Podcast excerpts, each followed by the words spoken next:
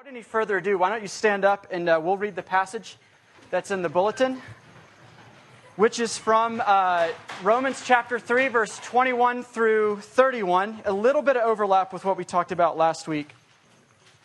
And this is the word of the Lord. Paul says, but now, like God's doing a new thing, but now the righteousness of God has been manifested apart from the law, although the law and the prophets bear witness to it. The righteousness of God through faith in Jesus Christ for all who believe. For there's no distinction, for all have sinned, and all fall short of the glory of God, and are justified by his grace as a gift through the redemption that is in Christ Jesus, whom God put forward as a propitiation, we'll explain that, by his blood to be received by faith. This was to show God's righteousness, because in divine forbearance or patience, he passed over former sins. And it was all to show that his righteousness at the present time, so that he might be just and the justifier of the one who has faith in Jesus. So then what becomes of our boasting or our bragging? It's excluded. By what kind of law? By a law of works? No, but by the law of faith. For we hold or we maintain that one is justified by faith apart from works of the law or doing stuff.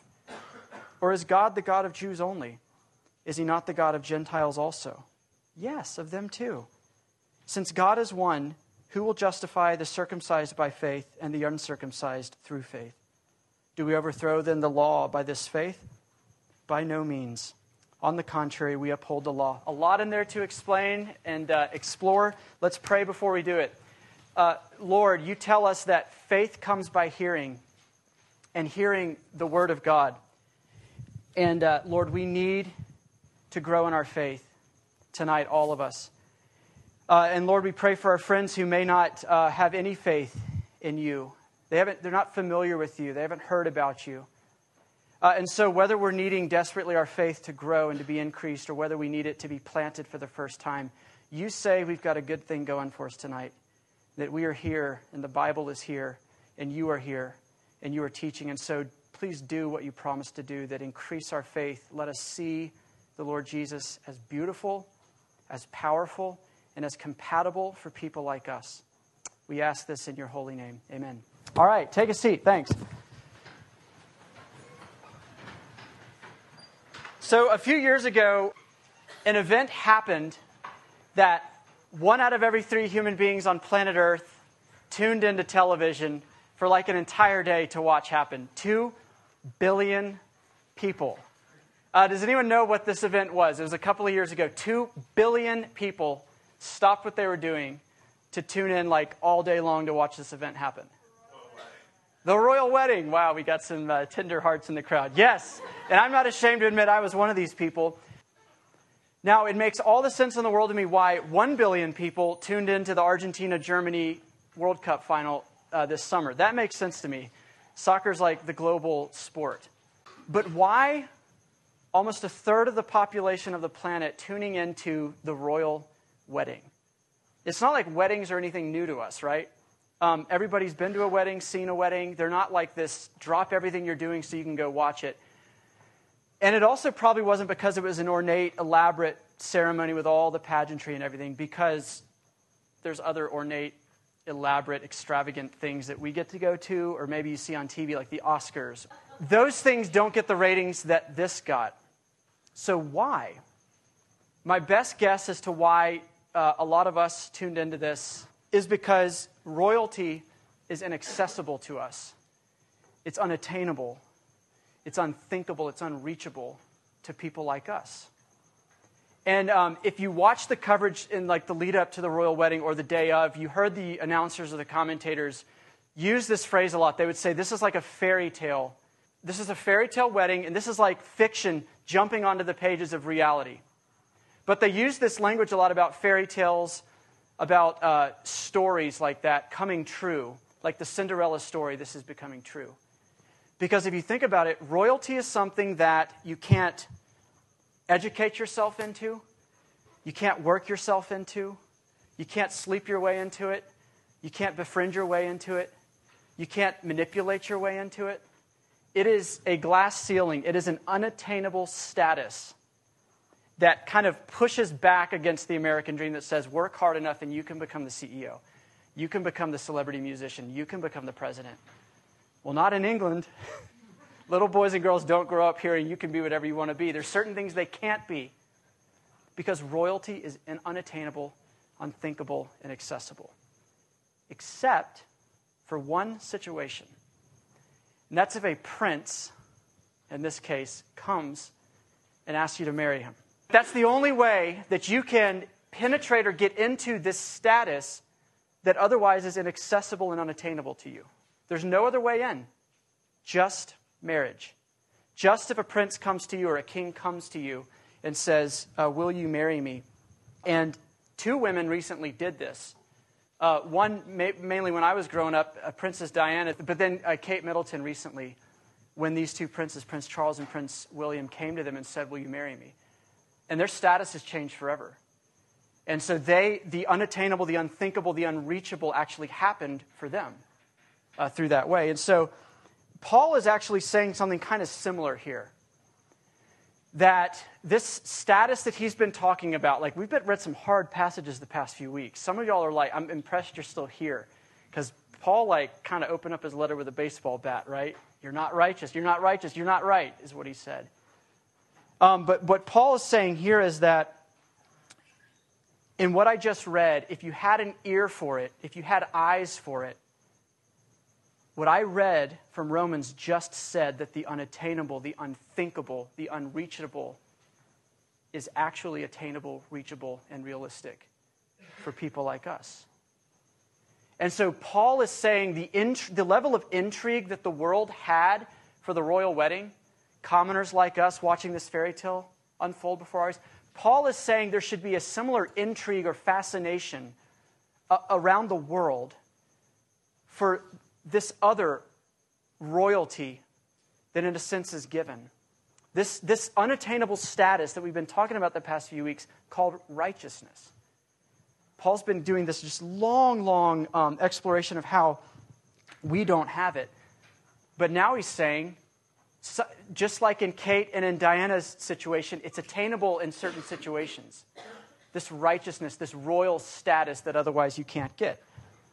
And it does have a fairy tale quality to it. Frederick Buechner said, the gospel, Christianity is wishful thinking. Because a lot of people sometimes throw grenades at Christianity and say, well, it's just wishful thinking.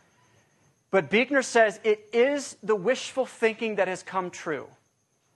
Or C.S. Lewis says it is the fairy tale, the one fairy tale that actually happened.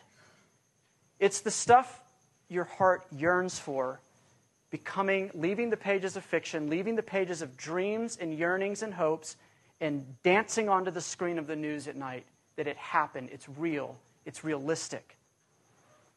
That's what Paul is saying, and that's why there's this little bit of a parallel between all of these people who were unattainable to the status of royalty. It was like a balloon that you'd let go of your hand. You could see it, you could describe it, you could taste it, but you couldn't grab it. Just like righteousness for you. Being in a correct, not dislocated from God, but rightly related to God, the God who made you, right before him. Isn't it like the balloon that's always just like right here and as far as I can reach is here? And you can't get it. It's unattainable. And what Paul is saying here, the fairy tale that Paul is saying that came true, is God in his righteousness actually comes back down. The balloon lands and comes right to where you're standing. And it comes right to your hands. And so this is kind of what he's talking about. And so before we push on, at least get this, that by faith in Jesus, you can attain the unattainable. You can possess the unpossessable status of righteousness. You can't get it any other way. Royalty only comes through marriage. Righteousness only comes through faith in Jesus, only. So get that before we push on, and then we'll talk about a lot of these things that kind of sounded clunky or like I've never heard that word before. But at least get that, what Paul is saying at the beginning. Kate Middleton and Diana were very different women. Diana, if you didn't know anything about her, Princess Diana, she was a commoner. She was like the closest thing they've seen to a peasant princess. She didn't grow up in much money. She was a country girl. If you've ever seen pictures of her at their engagement, she was like super plain, like plain Jane. Like just this cardigan and just like jeans or something, plain haircut. Not anything that kind of, I don't know, you would say there's a princess. She had a country accent. She was unsophisticated. And royalty for her was inaccessible until Prince Charles came and said, will you marry me? Kate Middleton's the opposite, right? Super, super rich girl. Aristocratic. Her dad is like a duke. I don't even know what that means, but I think it means you're rich and have a lot of land. Her dad's like a duke. She was like primed and polished for royalty, even before. And yet royalty for her was just as inaccessible, right? Because aristocrats are just as far away as peasants from this status that only comes through marriage. And so both of these women were equally as far away from royalty.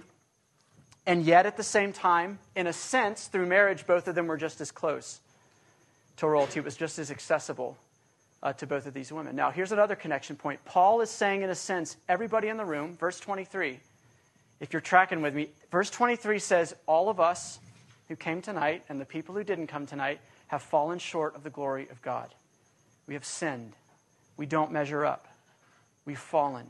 We've dropped the biggest ball we were ever entrusted with. But he doesn't stop there. Okay, so he says we're all equally far away.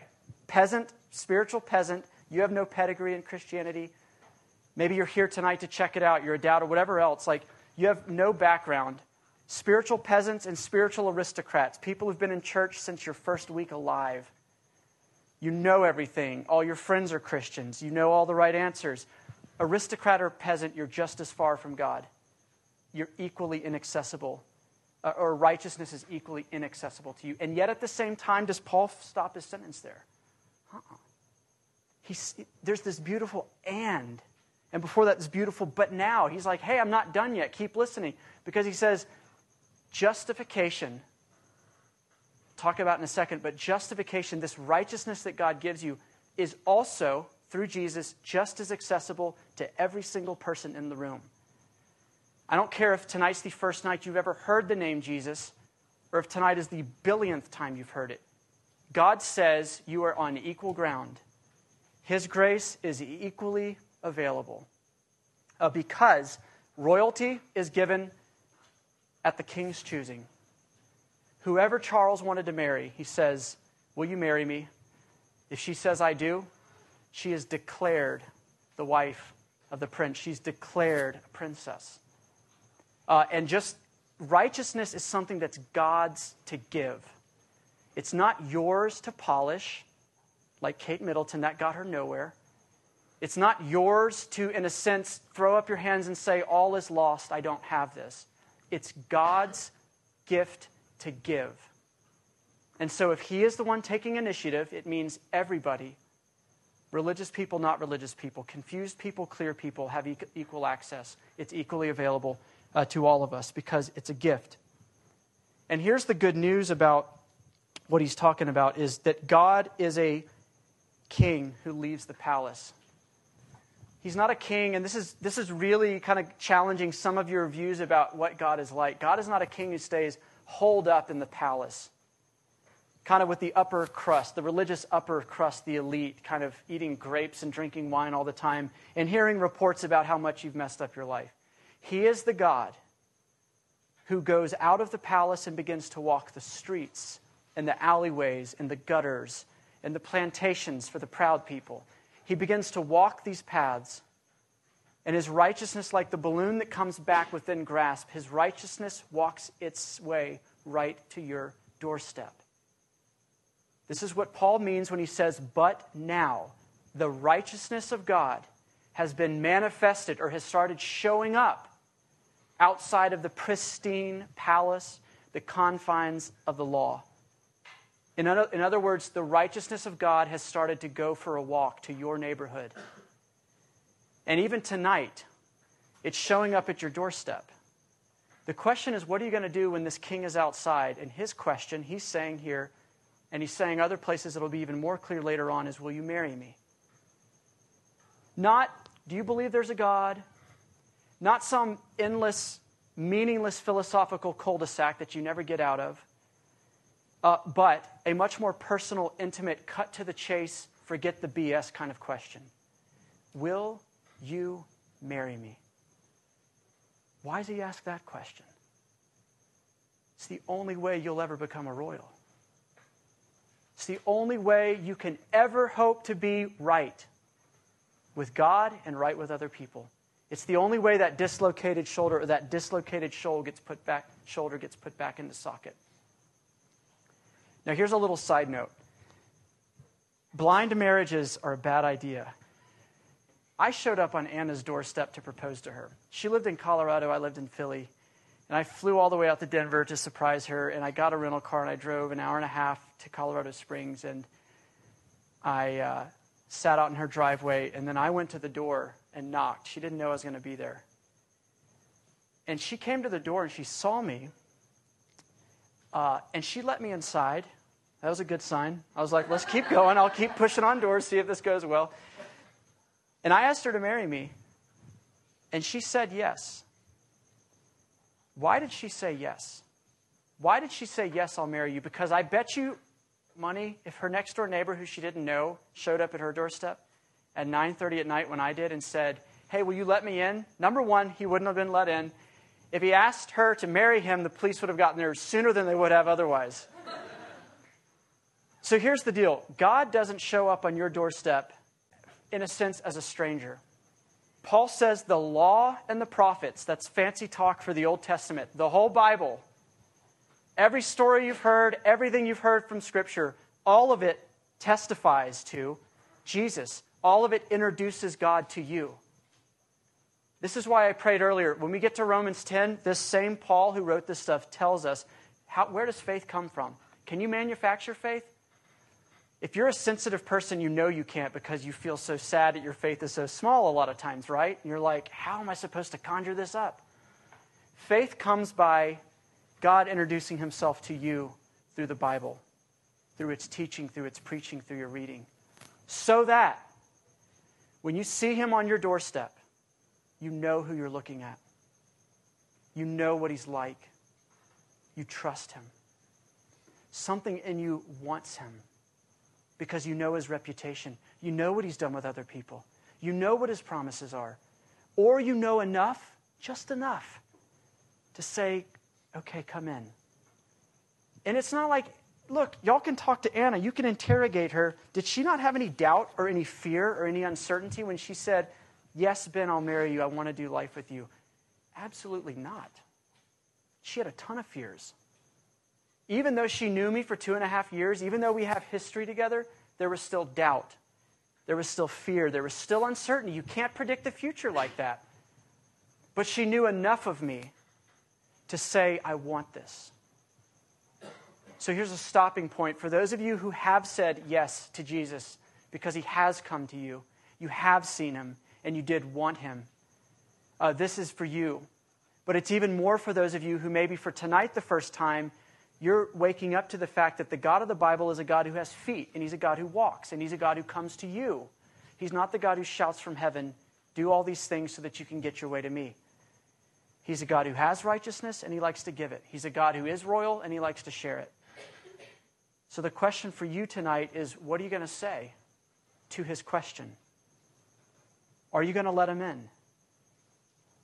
If not, are you going to look through the peephole a little longer and see what he's like? Are you going to read the Bible? Are you going to listen and hear? Maybe this is a God that I want so bad and need so bad. Okay, so that's kind of the first message for the night. Probably the second group that this message is to is Christians, right? Because Paul says at the beginning of this letter, to the saints in Rome, to the beloved of God, right? He's talking to Christians. He's talking to church people. And so part of the other message is this, and back to the metaphor for a second. When Kate Middleton or Diana said, I do, to Charles and William, they were declared husband and wife, right? You've been to a wedding. You know how this works. The preacher says some words, and a new reality comes into existence. You can't really see it. And once you experience marriage, you don't really feel it. you're kind of not there in the moment. You haven't slept in like a week and been arguing with your mother-in-law about the bulletins and everything, and like you're just not there. But so you don't necessarily see it, you don't necessarily feel it, but something legally, something existentially has changed about you. Anna's name changed there. Her status before God's eyes and before everybody else's eyes changed like that. She walked down that aisle a different person than she walked up that aisle. A different status was given to her. Same with Kate and Diana. They became royal. Their accounts were immediately merged. His bank account, thank God, became her bank account. His access became her access. No more flashing credentials to get into the palace. It's her palace now. His prestige becomes her prestige. His honor, his privileges, all become hers because she was declared in that moment the wife, or declared a royal. You're a princess now, and you always will be. But what about the people? What about the folks of us in the room where you feel like, I said I do, whatever your euphemism is for that. I asked Jesus into my heart, or I became a Christian, or God made me alive, whatever. You said I do. You feel like, okay, well, that happened a long time ago, or it happened long enough ago that it feels like the honeymoon's over between me and God. Like the butterfly feelings are over. The effortless love, the effortless reading my Bible, the effortless praying where it was just automatic has gone away, and now it's like, man, I'm back to a place where it's like, lifting my finger spiritually feels like moving a mountain. And you're like, how does this passage have anything to say to you? Because it seems to just be like this evangelistic call for people who don't know Jesus. But again, it's written to Christians. In a sense, this is what it says to you. Diana and Kate both were interviewed by the BBC 1 year after they got married. And the interviewer asked them the question, what's been the hardest thing the first year of marriage? He was trying to get like the, has it been a hellacious first year? Y'all fight all the time. Both of them said the same thing. They both said the hardest thing about being a royal now, 1 year in, is that I still don't feel like a royal. And they said, I forget who I am now. Like for 20-something years, I ate like a commoner. I shopped like a commoner. I had relationships like a commoner. I thought and dreamed like a peasant.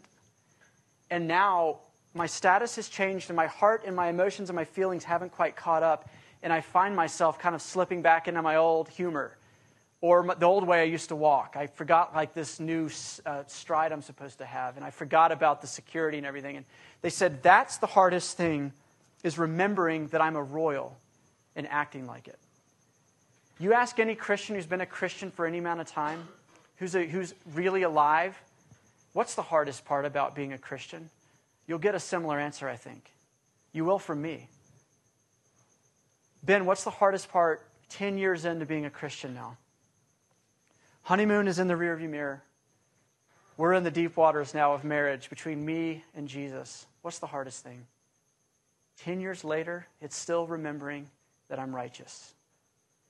It is still remembering that I'm royalty. Why? Because when a preacher declares you husband and wife, your emotions aren't really in real time.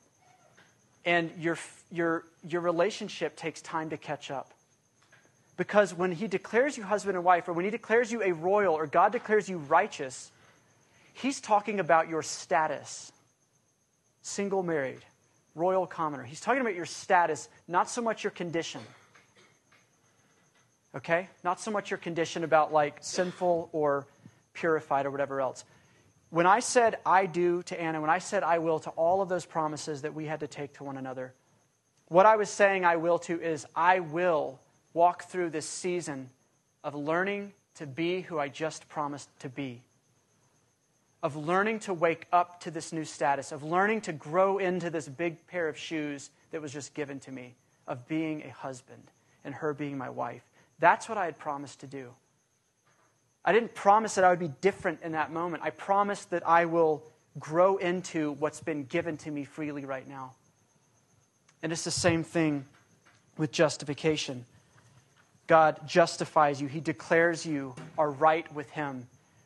The declaration, the righteousness comes on the front end. The feelings come later. The trickle-down effect of that comes later. Sometimes it's really good right there. Sometimes it's years and years later. But you need to get that right. The prerequisite for coming to Jesus or saying, I do, isn't that your heart is on fire and everything in you just can't help but say, I want you, I need you. It's okay to come with doubts. It's okay to come with a cold heart and say, I need you because I have a cold heart. I need you because I don't feel this. And so this is important to see kind of with the metaphor. Kate and Diana had the same self-image, the same habits, the same self-esteem, the same everything before that wedding and after that wedding, even though their status had radically changed forever. And that's what they said in the interview. And that's what any Christian will really tell you. The biggest problems for me come when I forget that I'm righteous already. I already have what I think I most need. Biggest problem in my marriage come from when I forget that I'm married and I act like I'm single. Those of you in relationships know this is true. You get most frustrated, most hurt by your boyfriend or your girlfriend when they forget they're dating you. There's no time for you. There's no attention towards you because they're still caught in bachelorhood or bachelorettehood.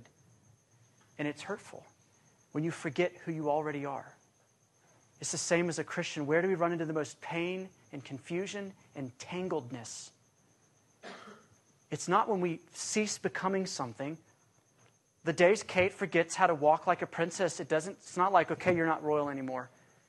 It's like you're royal, but you're not walking like a princess. And there's space and there's time to work through that. It's a big point to get. You've spent most of your life not righteous, in God's eyes even. A lot of you have spent most of your life with peasant habits, peasant feelings, peasant self-image. And it's going to take God the rest of your life. And it's going to take you dying and being resurrected, clean and good, for him to purify you, the habits, the tendencies, the old stuff that he's weaning out. So that's what happens when we forget our justification. When we forget our new status with God, just like the married couple, bad stuff begins to happen. We start justifying ourselves. Are you tired, Christian? Are you feeling like God's angry with you again? He's at odds with you again. He's pushed you away again. He's in his palace and you're outside looking through the fence. And he doesn't really care whether you come in or not. Or he's keeping you out. We begin to justify ourselves. How much have I done this, that, or the other lately? Performance becomes our way into the palace. We work up credentials to show the guard, to get into the place where our bedroom is inside of. A place we already belong, we're trying to break back into. And God sometimes says, why do you have a crowbar trying to get into your very own bedroom? You belong here. Why are you breaking in? So hear that. We try to create significance and meaning and justify our existence in a million other ways, to make ourselves measure up. We get restless. We boast if we think we're actually doing well. We brag, which Paul talks about in the last few verses. And so here's my where we finish tonight is with this question. Well, what are you to do? What are forgetful people like us to do who give us 24 hours and we'll be like sleeping in the gutter again? Give us 24 hours and we'll escape the palace and we'll be back to our old ways. What are we to do tonight, tomorrow, about a heart that's prone to wander like that? There's been a few times in my life where I've been so stuck that I have gone through hell and high water to hear somebody tell me, somebody who has the confidence and the ability to tell me, you're going to be okay, Ben. A lot of people try to tell me that. I'm talking like I just graduated and I have no idea what I want to do with my life, and everybody's asking me. Or should I marry this person or not? Or who should I marry? Or what's it supposed to feel like when you know? Or after really big failures in my life, where I'm searching high and low for a person who can tell me, I hear you, I know the situation, but you're going to be okay. And most of the times people tell me that and it just floats right out of my head and my ears. Why? Because they can't see the future. And I know they can't see the future. So how can they assure me it's going to be okay? And so what I found myself trying to do is finding that person, and y'all do this too. You try to find that person who's like, their story most lines up with your story. Their personality is most like yours. It's like you try to find that person. You asking them questions, kind of pretending interest in them as a person, but you're really like, is this like a template for my life? Because if it is, this person has already lived my future, and I want to hear them tell me, it's okay. It's safe. You're going to be okay. And that's what we're searching for, is someone who can look into the future and tell you in your tangle of predicaments, in your tangle of suffering, in your guilt, who can look at you and say, it's okay, it's all going to be okay. Justification, God declaring you righteous, is actually him looking into the future and saying, I'm going to let you see what I see.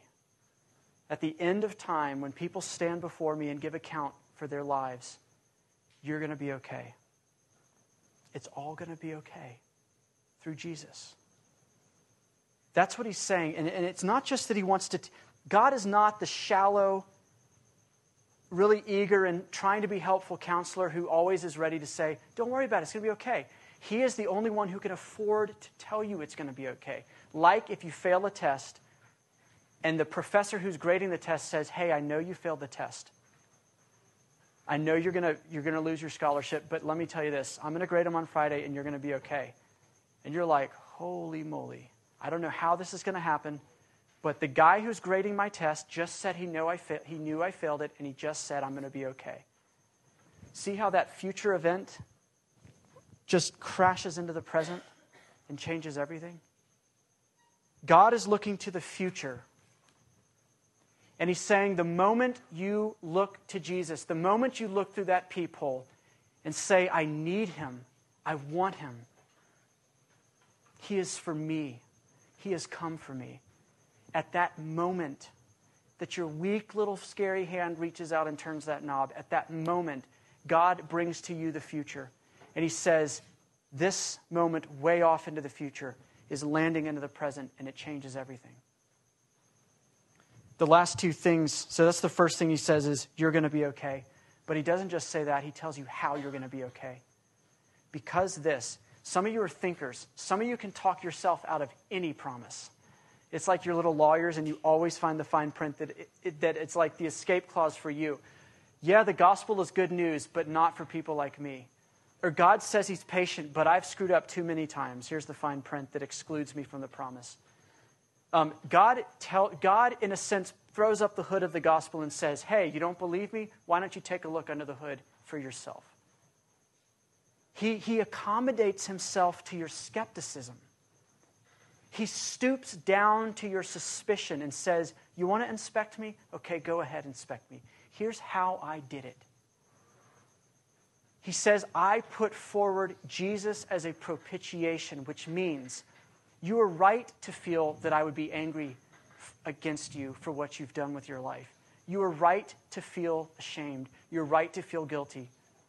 But I have put forward Jesus as the one that all of that anger falls on. Okay, some of you have heard this your whole life, and you're like, I get the mechanics of it, I get the arithmetic, but you don't get why God shows you the math book. He wants you to see that this is watertight.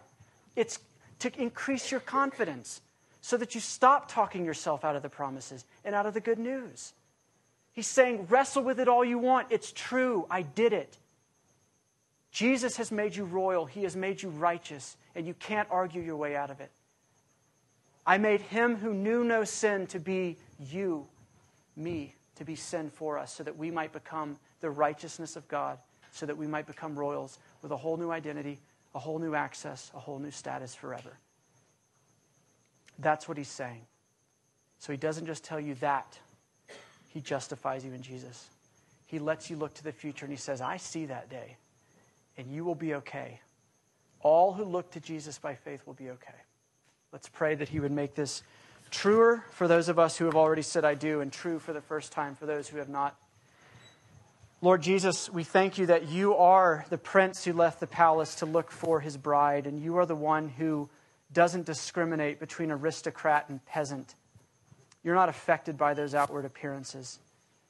We thank you that you have shown up on our doorstep to say, will you marry me? And we pray that you will give us the faith it will take to open that door and to say, I will. And we pray for all of us that through your Holy Spirit, you would more and more persuade us of what we already are, clean, good, innocent, and righteous in your eyes, so that we would stop trying to re-break back into the palace, but that we would learn to set up shop inside of it, to make it our home, and to see you as our Father, our friend, and our lover. We ask this in your name. Amen.